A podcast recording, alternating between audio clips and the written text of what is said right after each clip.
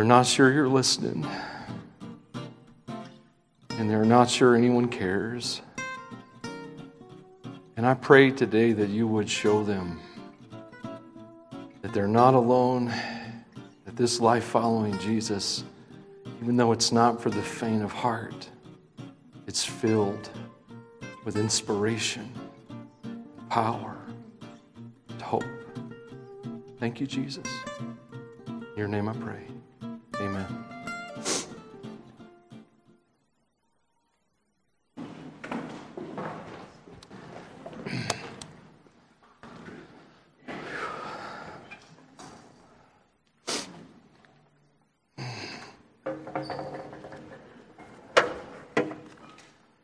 Don't you hate it when you get all emotional and you don't even know why? I'm getting old. You know, my mother was a woman, so I'm half woman. That's, that's it right there.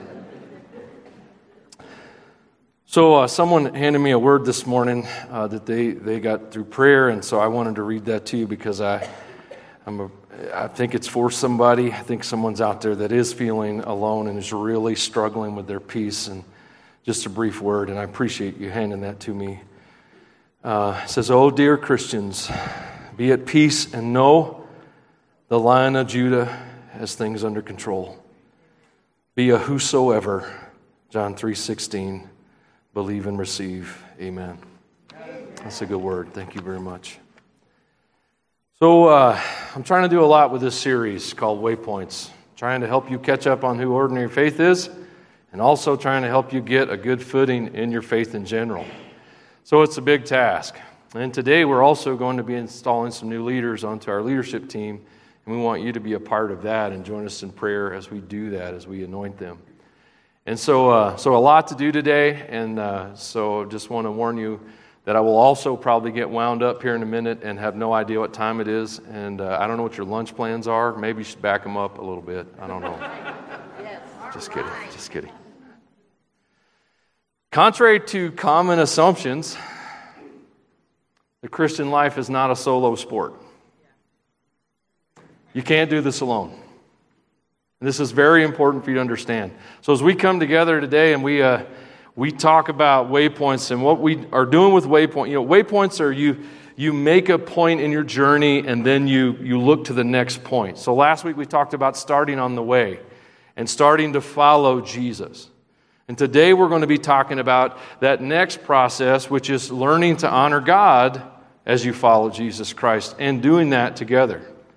But before I get into the content and so forth, I, would like to take a minute and just kind of familiarize you with a little bit of ordinary faith concepts. We try and talk about this stuff as often as we can, but you know, we don't always hit everybody. You're, not everyone's here at the same time and so forth. So we have to cover things, uh, you know, often to get through them. And so today's title is called The Team. And I think that's really appropriate for today because we're installing leaders onto the leadership team. Why teams? If you came from a different faith background, uh, whatever you may have come from, your leadership in your church, you probably thought of the pastor, deacons, maybe elders, maybe deaconesses, you know, depending on what your faith background was. You may have had bishops, you may have had overseers, all these different views. So when we started Ordinary Faith, some of the challenges that we wrestled with was how can we not argue about all that stuff? You know, it's true because a lot of churches come together and they, they pick these labels and these names, and then they spend the rest of their existence fighting among themselves and with other faiths about them as to why they're right. We just assumed from the beginning we wouldn't be right. So, I thought that was funny. I just gave you permission to laugh, okay? Hey, you can laugh at ordinary faith. Even if I do something stupid unintentionally, you can laugh. It's fine. In fact, fun is something I think is very important to the kingdom of God. I think it's a, a gift. The joy of the Lord is our strength, is how the text goes. So, what we do at Ordinary Faith is we, instead of having all those arguments about deacons and elders, because when I got into the word, the word deacon just means serve, servant. The word elder just meant older. And so I'm like, I don't know why everybody's fighting about this stuff. So, what we decided to do was we would come together and capture uh, everything through teams. So, everything we do at church is, is team led. And we avoid all the arguments. We also, it's very important to me, and you may disagree, disagree with this, but it's okay. I'll hug you and love you anyway. And I'm not saying I'm exactly right, but I think it's very important to have our ladies involved in the discussions concerning leadership. And so uh, it's very important to me because what would happen, I served in deacon led churches for years, and all the deacons would come together and we'd make all these very powerful masculine decisions. And then we would all go home and talk to our wives, and they would tell us why that was a stupid decision. then we would come back together and remake the decision with the wisdom of our wives. So I decided to skip that step and we bring ladies into our leadership team so we can know what's going on and have the feminine perspective from the beginning. So, oh, someone likes that one. but at the same time, we want to honor Scripture. We want to do things as, as, we want to be as obedient to the Word of God as we can be. So um, we felt like that in the Bible, I always, this is a Michael thing, so it's not the inspired Word of God, but I always honor function over form. What it means is, is I always want to know what is this going to accomplish? Not does it look good? does it look like people want it? I always want to know what the product's going to be. So I really like results. And as I studied the Bible, I began to realize that elders and deacons were these people that loved Jesus, they loved their body, and they served. And as they served, they floated to the top. They gained influence and they led. And that is how it works in the kingdom of Jesus. People serve and they love, and that's how they lead. Does that make sense? Jesus was a servant leader. You, I don't know that you'll see any huge CEO or political leader sit down and wash the feet of his second tier leaders, but Jesus did. And so we have to keep that in mind. So we're big fans of team leadership. We're big fans of participatory membership, is what I call it. What's that mean? A lot of people come to me and they say, Hey, man, how do I join ordinary faith? And uh, I'll, I say, It's easy. Show up and serve, be a part, participate. Why? So, the last church I served before Ordinary Faith had a attendance each week of about 100 to 200 people and a membership roll of well over 1,500. Not, see, 1500. So 1,425 I had never met in my pastoral leadership of that church of three years. So I began to realize that all the form of record keeping, of membership, wasn't getting her done. So, and there was all these people coming to church that were part of us, and they were helping, and they were serving, and they were loving. And we had a responsibility to them as our members, so to speak, as well. So, at Ordinary Faith, at the time it was a novel concept, it's not anymore. A lot of churches do this now. But when we started, we said, you know what, we're just not even going to do the membership thing. If you're part of us, then we're here for you. We're going to serve you. We're going to love you. Even if you're just out there on the fringe, we're going to do everything we can to love and serve you and be responsible for you.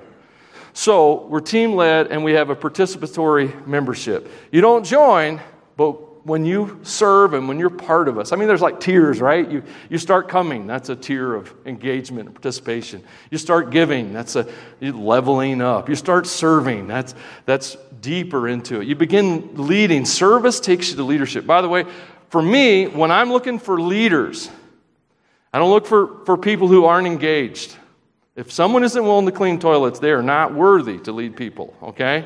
I'm just telling you. Michael's cleaned lots of toilets. Now, that is definitely a redneck way of looking things, but that's where I come from, okay? and so those are the things that I, I think of. Another thing you need to know about us is that we major on the majors. This is very important to us. I come from, I was raised in an independent, fundamental, Baptist, dislike everyone else church. I thought it was funny. Thanks, Becky. You're like, I'm, I'm independent Baptist. They're great. My parents are independent Baptists. I love their, their church, their pastor they're in. I'm not trying to insult that. I just was raised with a certain view that we were right. Everyone who disagreed was, they were kind of wrong to extremely wrong, you know? As I began to read the Bible, I began to realize we're all wrong. We're all going to stand before Jesus one day and he's going to go, Well, you missed that one. But I love you anyway. Come on in. you goofed up, but I paid for that, you know, that kind of thinking, right? And so we like to focus on the majors. There, we have people in this church that come from um, Catholic backgrounds, Baptist backgrounds, Pentecostal backgrounds, charismatic, all those different faiths, lots of different views. It's a miracle that we're still we're able to work together. It's, I really believe it's the grace of God, the goodness of God. And I think it's really important. This is my dream for the church throughout the world that if we could just stop finding things wrong with each other and start finding ways to work together even though we disagree. So, if you are at Ordinary Faith, you're just checking us out, I'll just warn you right up front. If you want to argue about stuff, we are probably not the church for you. I mean, I don't mean to be rude. There's at least three or four other churches in town that they're all about that, and I will give you their addresses. But uh, and introduce you to their pastors and sit down and buy you coffee and help that transition happen. but uh, I'm seriously, I'm just trying to tell you, we're trying to figure out how to work together, not figure out reasons not to work together. Okay?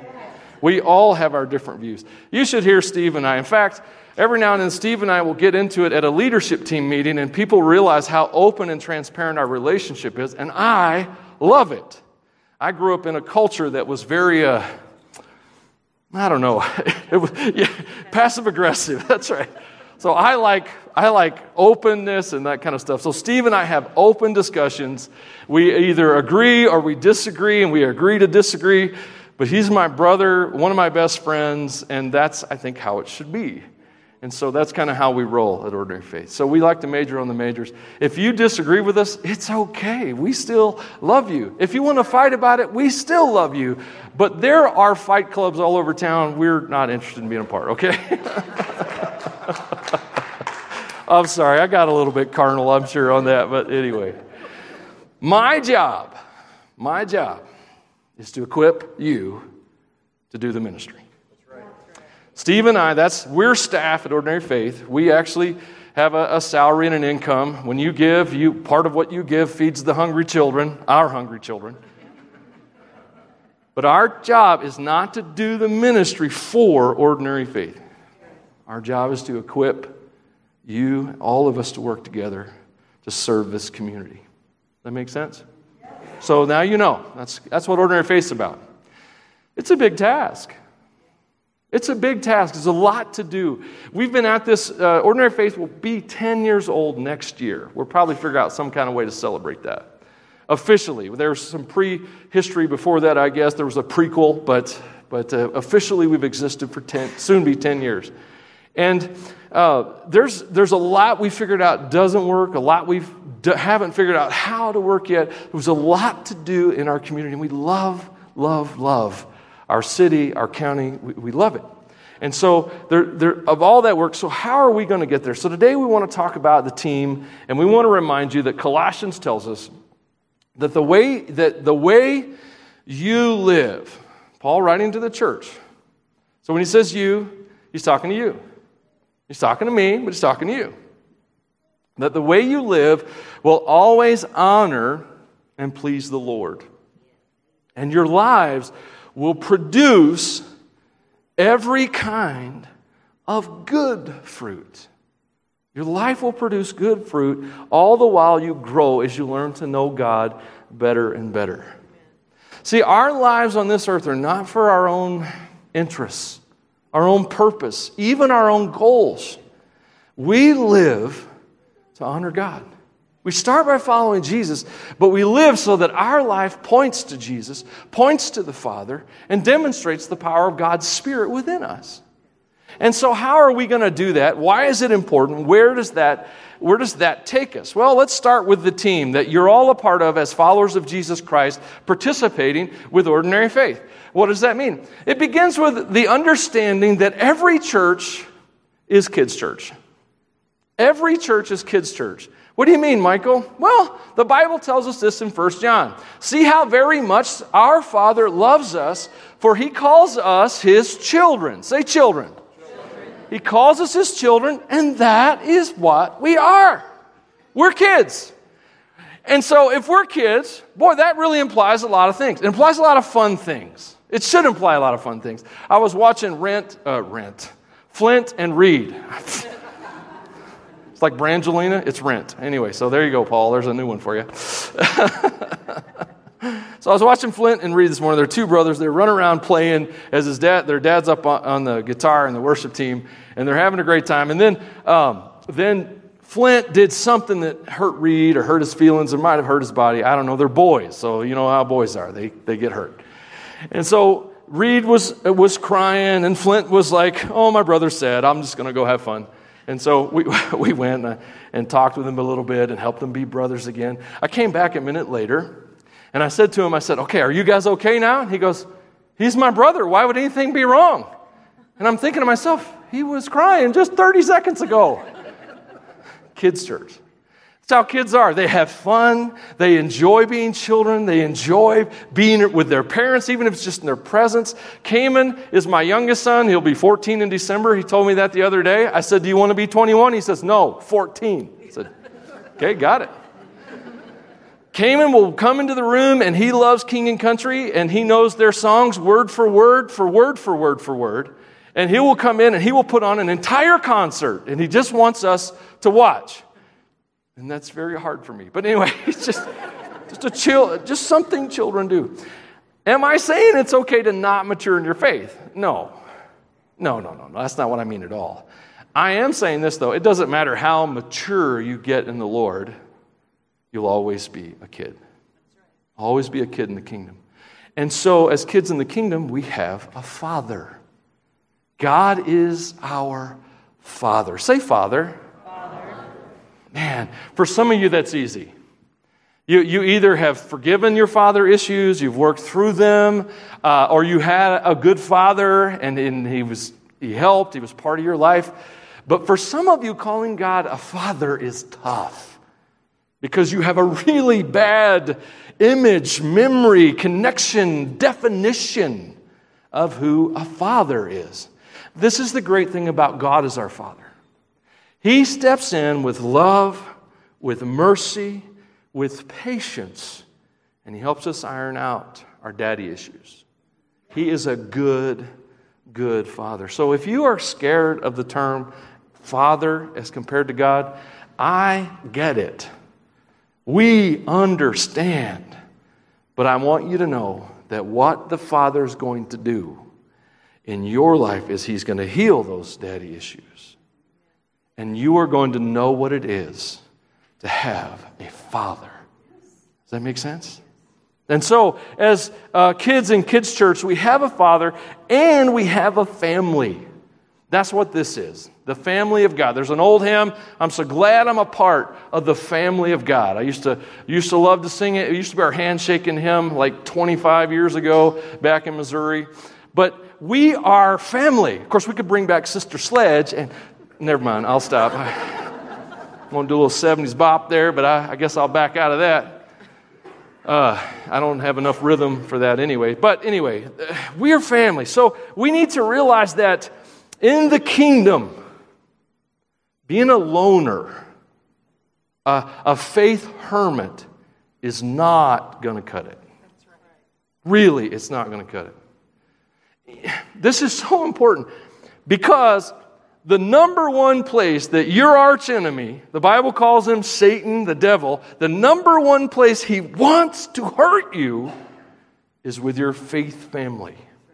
He's going to make sure you get hurt in the family of God.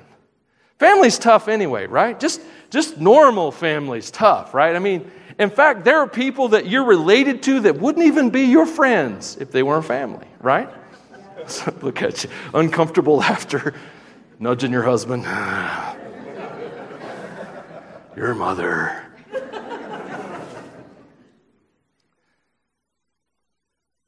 and so in our family, yeah, there, we call, Christy and I, uh, this may sound awful, I don't know if, we call them EGRs, extra grace required.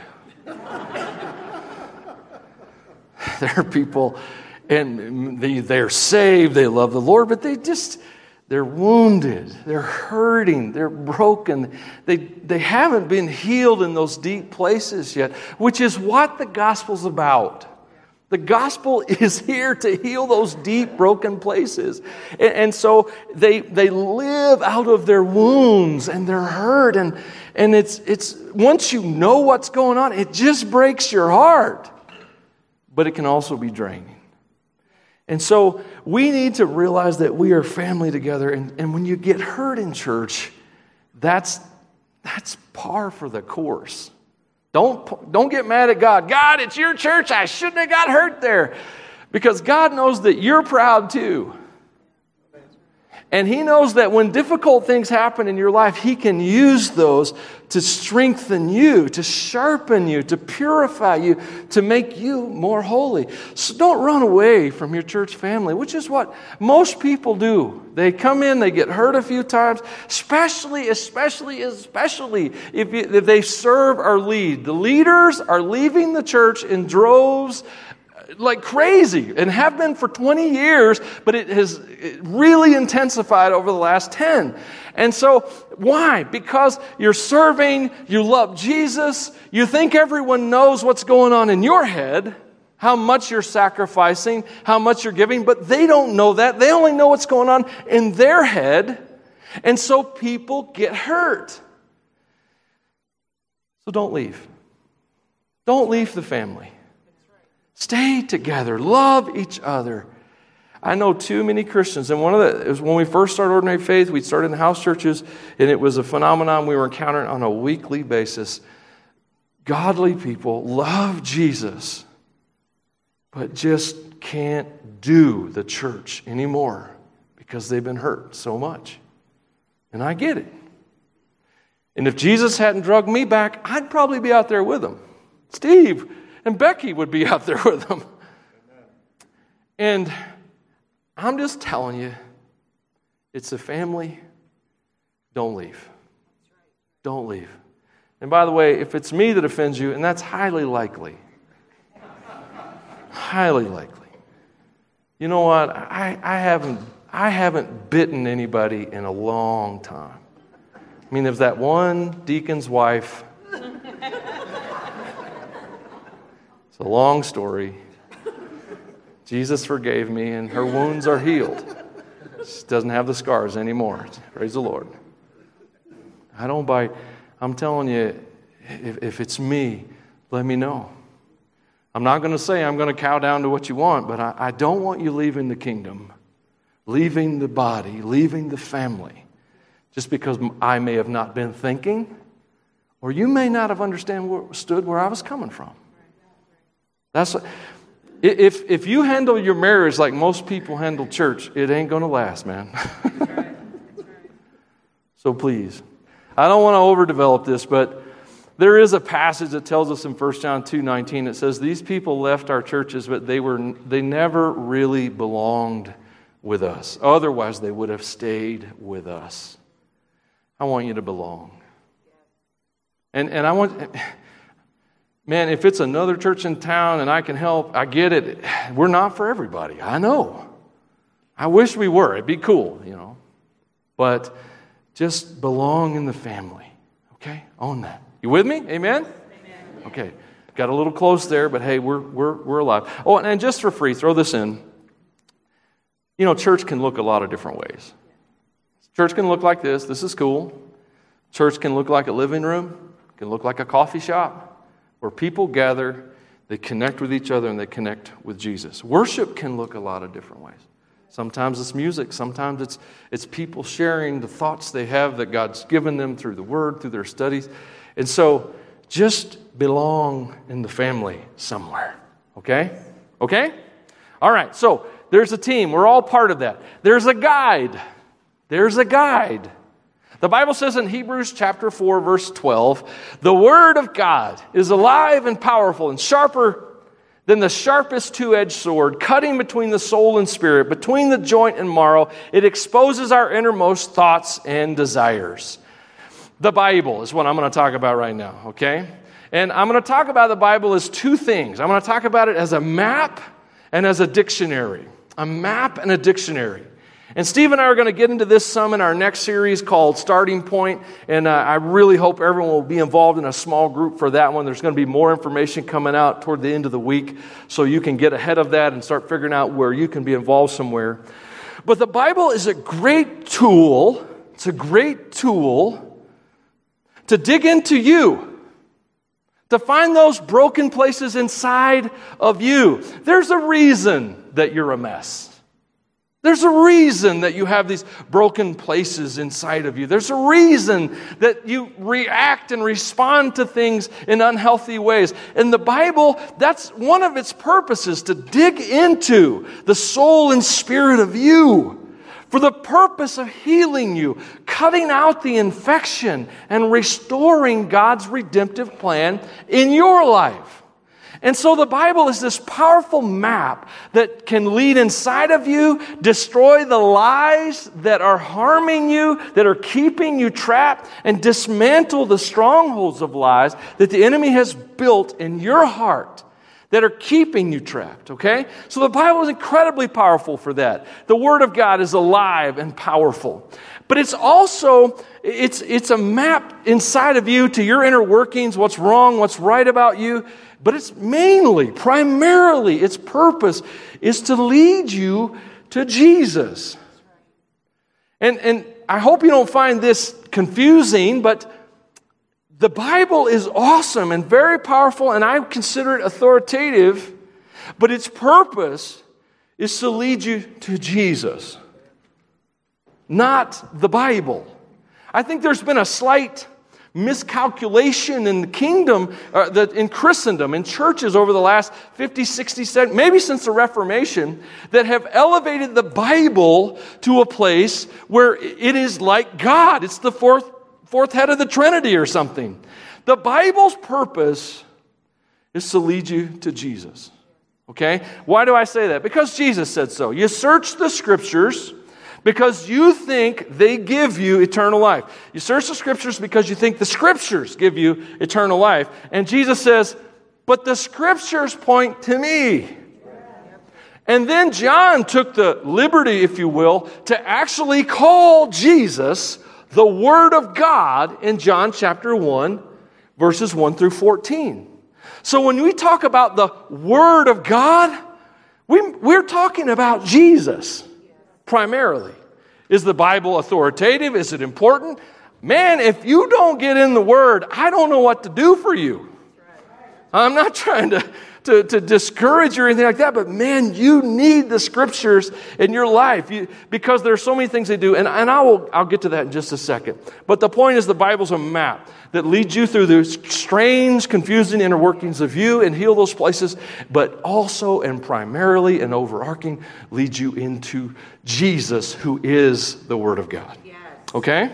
So the Bible's a map, but it's also a dictionary. Ah. Ah. Okay, sorry, I got confused there. It happens. I have all these notes and all these things I want to say, and I can't make it fit. So I'm just, it's a dictionary. God to English dictionary. This is why the Bible, this is why I believe the Bible is so important in your life. A lot of people tell me stuff like God told me something over the years. Uh, usually, they, God told them something for me to do. Usually, that's how that works. You know, God told me that you need to, and off it goes, you know. And, and I bet all of us have been uh, hmm, recipients of that gift before. Say that. It's a nice way to say it. When someone tells me that God told them something, I, am I have a couple of questions that immediately pop up. First one is this Does it agree with God's word? Number one question I'm going to ask. Does, does it agree with God's word? Now, you may think, yeah, that's it. Does it agree with God's word? Let me remind you that God told one of his uh, Old Testament prophets to preach in his underwear for a year. So when yeah, so when you say does it agree with the, with God's in the Bible, you just need to know there's some latitude there. you just need to know. Okay?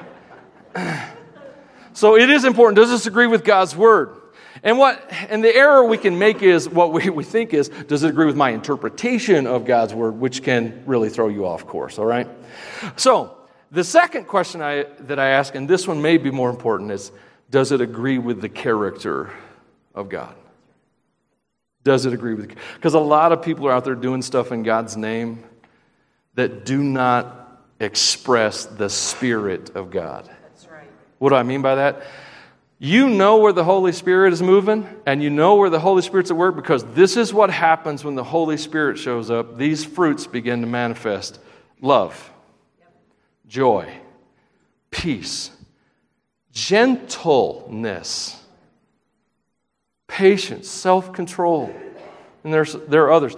That's how you know the Spirit's there. When you hear someone speaking and they're raising up judgment and wrath and anger and chaos and stress, guess what spirit that is?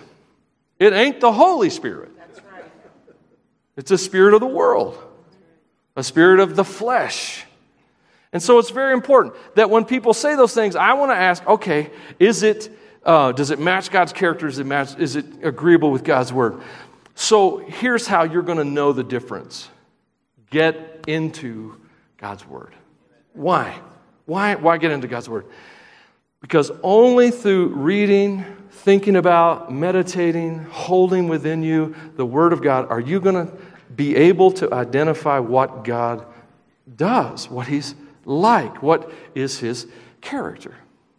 As you think about the stories of the Old Testament, of the New Testament, the, the works of Jesus, the miracles of Jesus, the more you chew on those, think about those, as, the more you let scriptures that speak to you or that, you, that are important to you sink into you, the more you're going to be able to identify what God's heart. And the more you know God's heart, the easier you're going to be able to see God's hand. You'll get to a point, I mean, You might be walking into, I like to use Walmart because it's the only big store in town. Kmart used to be, never mind, I don't want to talk about Kmart. I had a bad experience there. You, would be walking into Walmart, and, and, and some, some person, you know, pulls out a cart and hands it to you. I don't know if you know this or not, but that, that is, that's a God kind of thing. I'm not saying they're a Christian, they're a believer, but it sure is an act of kindness. And, and so, what I, what I like to look for is God's favor on me, on my life, and on others. And so, when I see those kinds of things, because I don't know if you know this, but I'm God's favorite. And I don't know if you know this about you, but you're God's favorite. He really likes you. That's what grace is about. He likes you. And so these, these wonderful epiphanies happen in life because you realize now, you start reading the New Testament and the Old Testament and you begin to see God being so good and, and something good happens to you. Someone gets you that, I like the little carts that I overfill and should have got a big cart, but don't you hate it when they ask you, did you find everything okay? like, yeah. And I found his stuff and her stuff and their stuff. These wonderful little things happen, and it's the hand of God. It's not just a stranger being nice. And I know that because I, I see God's character in His Word. And when I see evidences of His character in my community, I know that God's at work and I see His hand. See what I mean? This is why you need to be in the Word, because the more you know the Father's heart, the easier you're going to see the Father's hand, because He is working in your life. He's crazy about you. He loves you. He loves the person next to you. He loves the people you don't like too. He's good. So good. And so, that Bible that you have, as you learn it, it begins to lead you into the, the goodness and the kindness of God. So the Bible's your God. And the last thing I want to point out before I wrap up here is the, is the path. Last week we talked about the way, and, and, and, and I want to conclude with how, why it's so important that we do this together, that we don't do faith alone. And I don't know that you have to have 30 friends walking with you on faith, but you need a couple. You need a couple. Why? Well, here's what Jesus said You can enter God's kingdom only through the narrow gate. The highway to hell is not just an ACDC song. I was a teenager in the 80s. It's broad, and the gate's wide for many who choose that way. But the gateway to life is very narrow. The road's difficult, and only a few ever even find it. You see, the Christian life isn't, isn't what everyone else is doing. It's not what everyone else is doing. If your life is in agreement with all of your unbelieving friends around you, you've got a problem. You've got a challenge because you might not be on the right road. And so the path is uh, for the. It, there's a way it's easy, but I got a clarification I'm going to bring back to that. There's a path that's, that's easy, but, but it's hard too, I guess. Doing what everybody else does is its own challenge and presents its own problems. But if you're actually going to follow Jesus, then that's difficult. And you need help. You need people to support you. You need people to help you see. It's a difficult path. It's sometimes hard to see. See, the Bible tells us in Psalm 119, as David's just prolifically writing about the power of God's word and God's commands in his life, he says, Your word is a lamp to guide my feet and a, a light for my path. Some, sometimes what you need to do isn't clear. And you need light. You need scripture to shine on that. So this path is difficult. And it's really, sometimes it's hard to see. You don't, often in life, I don't know what to do. And, and my dad gave me a scripture many years ago. I was in my, I was pastoring my first church. I was clueless. I'm still clueless, but at least I got 26, 27 years of cluelessness behind me now. But I was clueless and I didn't know what to do. We had a problem in the church. I can't even remember what it was now. And I called my dad and I was talking to him about it. And he says, You know, the word of God says in Proverbs, son, that the Lord sets the steps of a righteous man. So there are a lot of times I don't know what to do, and I'm like, okay, Lord, I hope you got this one. hope you set my steps. The path's hard to see. Many, many lose their way, and we all lose our way, actually, and need someone to help us find the path. Another thing, I, I want to, the path is hard, and sometimes it's hard to know which way it goes. And so this is really important. The Bible says in Colossians 4 2, devote yourselves to prayer with an alert mind and a thankful heart. And so I know that prayer is one of the more challenging things in the Christian faith. It's, it's hard. Sometimes for me, prayer feels like I'm not doing anything. And it's taken me years to realize that the strongest, most powerful work I do is when I pray. When I pray, that's when, when God, when I get out of God's way, when I pray. And so if you are struggling with prayer in your life, we want to help with that. This is really important to your faith. It's if you aren't if you don't have prayer in your Christian life, you are trying to live the Christian life while holding your breath. Prayer is breath to your spirit lungs. Okay? So prayer is so important to that. But not only is the way difficult and hard to see, it's also wonderful. It's wonderful. Paul writes to the Christians in 2 Corinthians, he says, All this is a gift from God who brought us back to himself through Christ. And God has given us the task of reconciling people to him. So we are Christ's ambassadors. God's making his appeal through us. God is making his appeal through you. And we speak for Christ and we say, Please come back to God. It's wondrous because part of walking the narrow way is bringing and finding people to bring home with you. We're gathering for a huge party. There's a, there's a big party on the schedule. I don't have the date or the time, but I know I won't be late. I'll be there.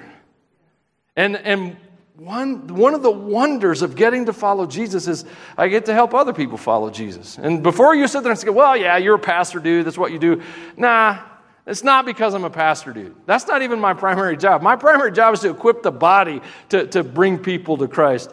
Uh, I get to bring people to Christ because God is calling people back to Himself through me, through my life, through my words, through my actions, through everything. Okay? And so it's wondrous when I get to see someone come to faith. Last Sunday, after the message, uh, a, a, young girl came forward with her mom, and she was she wanted to pray to follow Jesus and be baptized, and I got to pray with her. And I am praying with this girl, and I break down. just like, I'm, I'm getting so emoty. I don't know what the deal is. Yeah, it's part woman. That's it. I'm sitting there. I'm praying with this little girl, and as I'm praying with her, and she's just a beautiful young lady, and, and, I'm praying with her, and I'm seeing this warrior princess, man. In my mind, I'm seeing this girl, and, and she's strong, and she's mighty, and she's beautiful, and she's victorious. And I'm like, yes, that's what Jesus saves you to be mighty and victorious and powerful, man. Everything. He redeems everything. Everything that got lost and wrecked in the Garden of Eden, Jesus more than makes up for in the New Testament. It's all redeemed. And so I was afraid, just broke down thinking about it. It was just a glorious moment. Angels were rejoicing. We got to baptize those 14 people a few weeks ago. Man, that's just, I pulled a hamstring, but it was, it was worth it. It was worth it. Why? Because we were baptized in 18 inches of water. Uh, we're going to bring our own water next year. And then it's wondrous because people come home and they find Christ and they begin to get whole and healed, and that's what I love. And I, I really want you as believers to know that that's the package, by the way. That, that God isn't just saving you to sit in a chair and go to church and live your normal life and be miserable and hurt through it. He's saving you to heal you and put you back together. I really want you to get that. But it's also wondrous because the God of the Old Testament that uh, took out cities, wiped out Egypt, that uh, did crazy stuff. One of my favorite stories is when Elisha, was it Elijah? It was Elisha. When Elisha died, they buried him in a cave. Several years later, an, an, army band was coming through, and one of their men was killed. They didn't know what to do with the body, so they rolled the stone away from that cave and threw the guy in. As soon as he hit Elisha's bones, he popped to life. he woke up going, What happened? What happened? God's powerful. Yes. He hasn't stopped being powerful, man. That's right.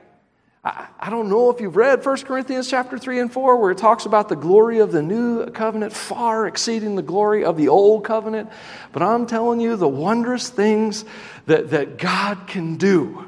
And if you're struggling that you need a miracle in your life, I get that. I don't know what God's going to do.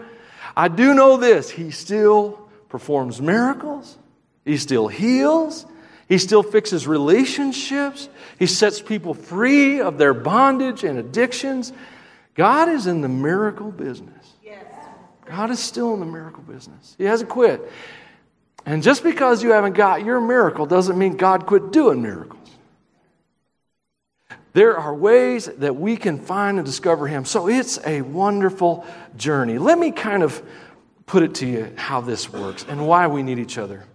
So, uh, my mom and dad live in Tennessee. It's a 20, almost 24 hour drive.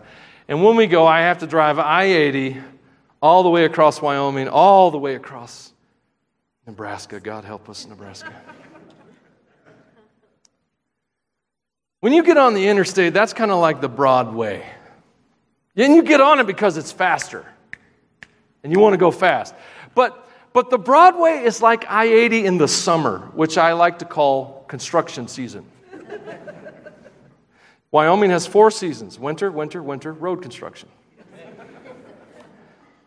And, and, it's, like, it's like that because you get on the, the Broadway in hopes of, you're thinking, I'm going to go fast. I'm going to get out of this state in a hurry and through Nebraska in a hurry and all that kind of stuff. But then you get out there and it's bumper to bumper trucks that can only go 65. And when they pass each other, they do it at 0.00001 miles per hour. and, and you're out there on the highway and you're supposed to be going fast. You were lured into this, as was everyone around you, with the hope of, of fast journey, quick and efficient. I'm on my way, but you get out there and it's not. It's stressful. Why did they put I 80 on the ugliest part of Wyoming? Because they hate the country. That's no, it's because Wyoming said we don't want people moving here. That's what it was. That's what it was put it through the worst stretch of snowy mountains.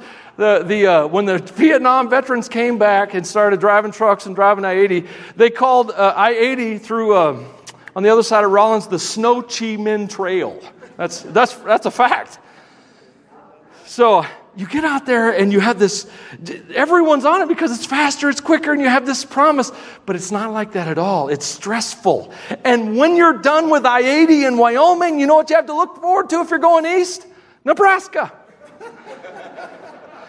you know what you have to look forward to if you're going west? Utah. Cut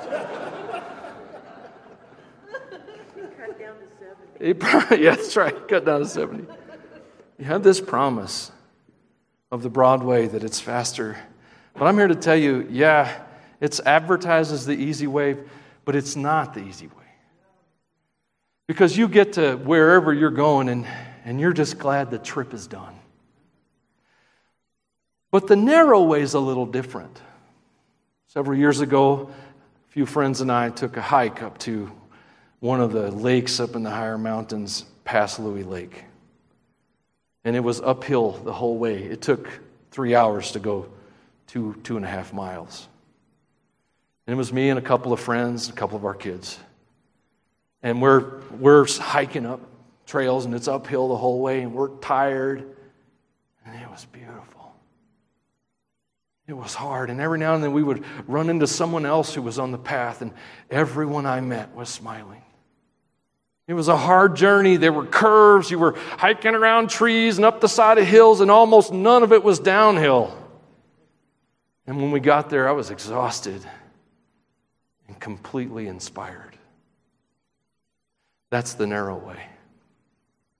You need someone with you. you. You can't do it alone for two reasons. One, you need, you need someone to talk to, to be a companion. You need someone to outrun if a grizzly bear shows up.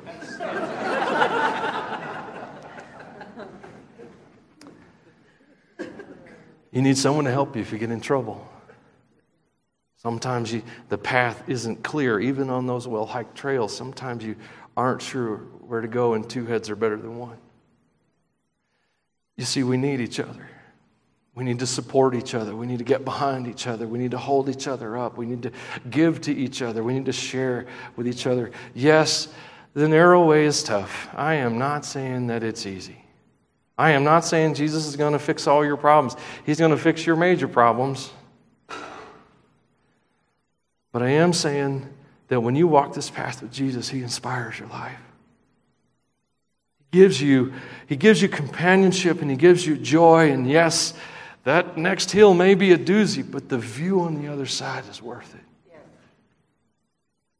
So don't do this alone. Do this with the family. Make friends today. If you are here and you've never connected with someone else in the body, make a point of purpose to do that. If you see someone today, you don't know them, make it, make it your mission to know them before they leave. Do like I do. Ask them their name until you're too embarrassed to forget. That's what I do. I just keep asking until I feel stupid and then I remember. Because we follow Jesus, and it's challenging and we need each other. Let's pray.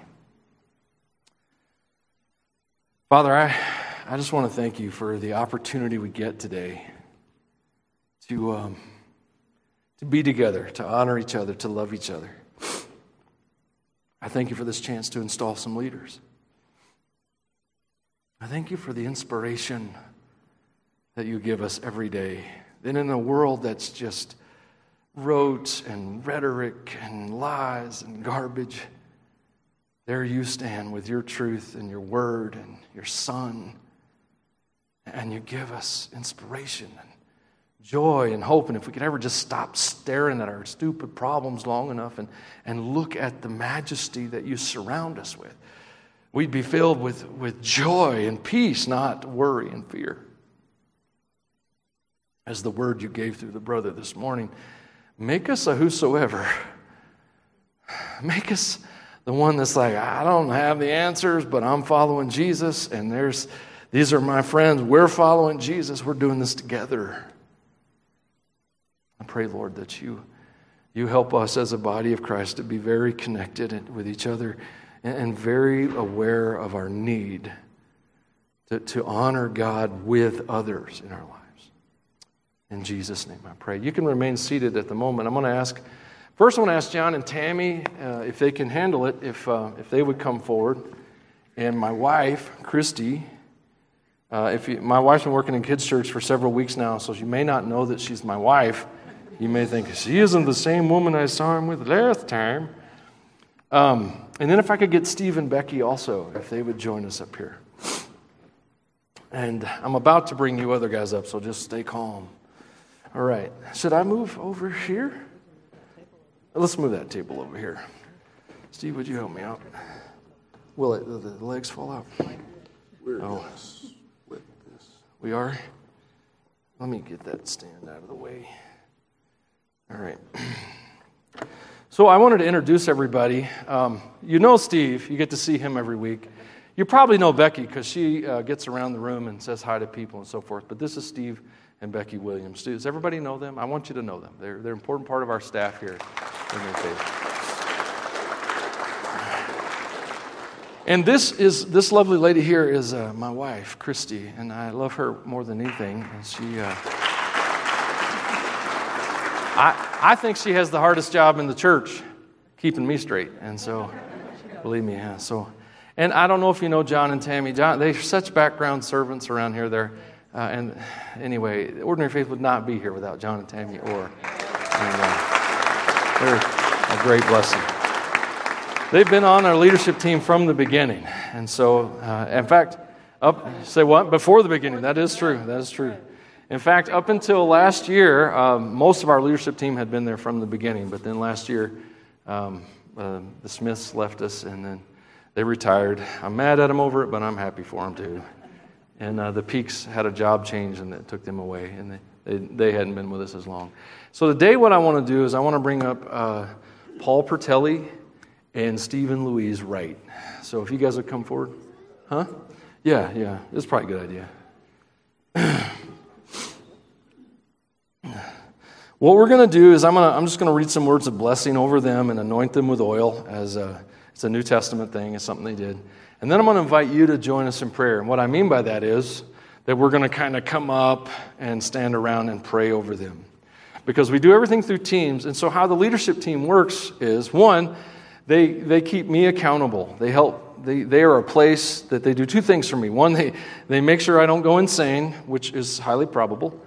And uh, two, they also protect me because uh, they, they make sure that, that I manage, help me manage my time, make sure I don't uh, work myself to death, work myself to a point of, of quitting. But also, they also protect me when, when sometimes people get upset at me and they kind of run as a layer to insulate me from that. And so they're very, very helpful. That's one of their many jobs. The other one is, is that they love and listen to this body. They're always around talking to people and listening and finding out what God's doing so that they can lead. That's how they serve to lead. So, Paul is right behind me. I didn't mean to block him off here. And uh, Stephen Louise began in January in a mentoring process. You don't just we don't just go out and find, oh, they work hard, let's put them on the leadership team. That would be nice, but it's not how it works. Uh, we have a, a, six to 12 month mentoring process where they, they sit in on meetings, they go through all the church's values, we catch them up on the church's history, and uh, kind of get everyone up to speed. And then they work in the meetings and begin to be part of the decision making process so they can see how it works. The leadership team does not a vote. We don't vote on stuff. It moves through complete unity. If we don't have 100% unity, it doesn't happen. And so uh, a lot of things don't happen because of that, but it also keeps us out of a lot of trouble.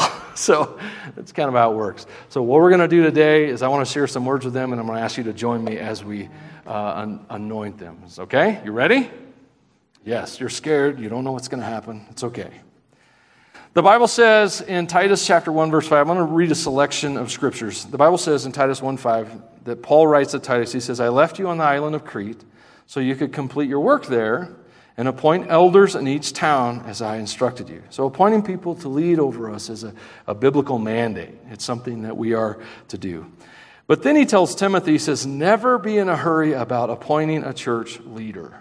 Never be in a hurry about appointing a church leader. So that's why we have our mentoring process in place. Time to build relationships, time to become a team and a family. And so that's the process. Um, so Ephesians 4:11 is the basis for what I told you earlier about uh, Steve and I being primary, uh, primarily equippers, but also the leadership team seeing its mission is to equip the body of Christ. So the Bible says this in Ephesians 4:11. Now these are the gifts Christ gave the church. The apostles, the prophets, the evangelists, and the pastors and teachers. Their responsibility is to equip God's people to do his work and build up the church, the body of Christ. This will continue till we all come to such unity in our faith and knowledge of God's Son that we will be mature in the Lord, measuring up to the full and complete standard of Christ. Then we will no longer be immature like children. We won't be tossed and blown about by every wind of new teaching. We'll not be influenced when people try to trick us with lies so clever they sound like the truth. Instead, we will speak the truth in love, growing in every way more and more like Christ, who is the head of his body, the church. He makes the whole body fit together perfectly as each part does its own special work. It helps the other parts grow so that the whole body is healthy and growing and full of love. I, I want to remind you guys and the church that Christianity in the Western world and in America is in a, is in a landscape in which it's never existed before. The world has changed. Church has been changing for many years, but what's happened in the last 18 months has changed everything. And so, as you pray for these people that lead this body, please be aware they're walking new ground that no generation and no leaders before them have ever stepped in. They have no idea what to expect. Or, and none of us know where we're going from here. We are really at a point where we're, we're shining the light of God's word and taking the steps as the light arrives. And it's filled with many wonderful surprises, and your pastor loves surprises. But our mission has not changed. We'll still, we're still here to invite people to God. It's so important. I don't know what the next 10 years is going to bring. I don't know what's going to happen in the governments and politicians and all that stuff of the world. But my mission hasn't changed. I'm still here telling you, encouraging anyone who wants to listen here and out in the community that Jesus is the answer. He's the hope. And that is our mission. It has not changed. The last thing I'll read before we do this is Luke 22. Jesus said, In this world, the kings and great men lord it over their people, yet they are called friends of the people. I think Jesus is being sarcastic there. But among you, it will be different. Those who are the greatest among you should take the lowest rank, and the leader should be like a servant. Who is more important, the one who sits at the table or the one who serves? The one who sits at the table, of course, but not here, for I am among you as one who serves. This is how leadership happens in the church. It is those who pick up the basin and the towel and serve the body of Jesus. So if you want to gather around me, if you want to stand up, you've been sitting there a while anyway, and you just want to gather around in a semicircle, we want to pray. If you don't want to come up, it's totally okay. We know this is weird, but it's important. And we're just going to pray. Steve, I want to ask you to help me, okay? I know I didn't give you a chance to prepare for that. you don't have to. I mean, no, you don't have to prepare, is what I meant to say. Right. I just want to thank you guys for your in the process. I know it requires patience in the process, and there's so much to learn. So the body's gathered around. If you want to put your hand on the shoulder around you, just don't touch the shoulder. He had surgery. he said it's okay on his head. No, I'm just kidding. I'm just kidding. So um, we at Ordinary Faith, as this body, that represents Jesus in this community and the way that He's ordained us to do, anoint you as leaders on our leadership team. So I'm going to put oil on you guys' head. I'm going to go ahead and have you start praying, and then I'll close in prayer while I'm doing that. Is that okay? Yep. All right, okay. Father God, we come this morning. We thank you for these new leaders. We thank you that you have raised them up in our midst. We thank you for Paul. We thank you for Steve. We thank you for Louise that you have called them to help guide and direct your church in the method and the plan that you have for ordinary faith. We thank you that they come not as experts, not as important, but as simple people who've been here for many years, participating, helping carrying the, carry the load behind the scenes. We thank you that you have called them to step forward. And this day, as we install them as leaders of our body, we ask that you would give them wisdom. We ask that you would give them insight. We ask that you would give them strength and ability to help lead your church. Father God, we release over them energy, the uh, pneuma of the Spirit, the energy of Jesus in their lives. And you have already demonstrated them and demonstrated that in them in their, their service and their actions. We release over them incredible peace as challenges arise, questions and problems and conflicts that don't have apparent answers. Lord, I pray for the peace of Jesus to know that Father will guide through every treacherous path. And I release over them joy as, as they listen to people and they share of their broken places, and they're able to point them to the joy of the Lord as a strength not, not just a, a, an unattainable reality. And just smiles and fun in their faith and in their walk. I, I, I release over them encouragement. I pray, Lord, that you would help this body to encourage them daily, weekly, monthly, to just get behind them and hold them up. To not put them on a pedestal for the enemy to target, but to hold them up on their tired, shaky legs and to be a, a, an Aaron and a Hur like they were to Moses to, to support them. And I pray, Lord, that you would give them, Father, perception, a spirit to be able to see the possibilities and the opportunities in every single life that they would be able to look at the most broken soul and see what God's hope and dream is for that person. And then, Lord, I pray for them that you would hold them up. I pray, Lord, for the, the comfort that comes when we grieve over the lives that we've tried to help and they weren't ready, the lives we've tried to heal and they just weren't there yet. And how discouraging and fearful and, and how grievous it is. But Lord, I release the comfort of the Spirit. Yes. That in those most discouraging moments, the embrace of Christ would be so complete, so entire, that, Lord, their faith would not only be, be sustained, but it would be strengthened and buoyed. So I ask you that you would make their ministries mighty in the sight of Jesus, that they would honor God as they follow Jesus, and they would help this body to connect to its Savior. Thank you. I can't believe your goodness. Thank you for raising them up for such a time as this. And I, I guess the last thing I release is wisdom. Lord, we don't know what you're doing in the world. All we can do is take the next step. I pray for the wisdom to see and the faith to take the next step with Jesus. In his name I pray. Amen. Amen. Amen. Thank you. Let's sing right where we're at. Amazing grace, how sweet the sound that saved a wretch like me. I once was lost, but now I am found.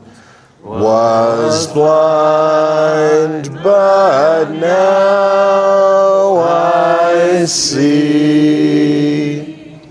In the name and the grace of the Lord Jesus, be blessed as you go today. Thanks for being with us. Amen. Amen. Amen. Welcome to the team.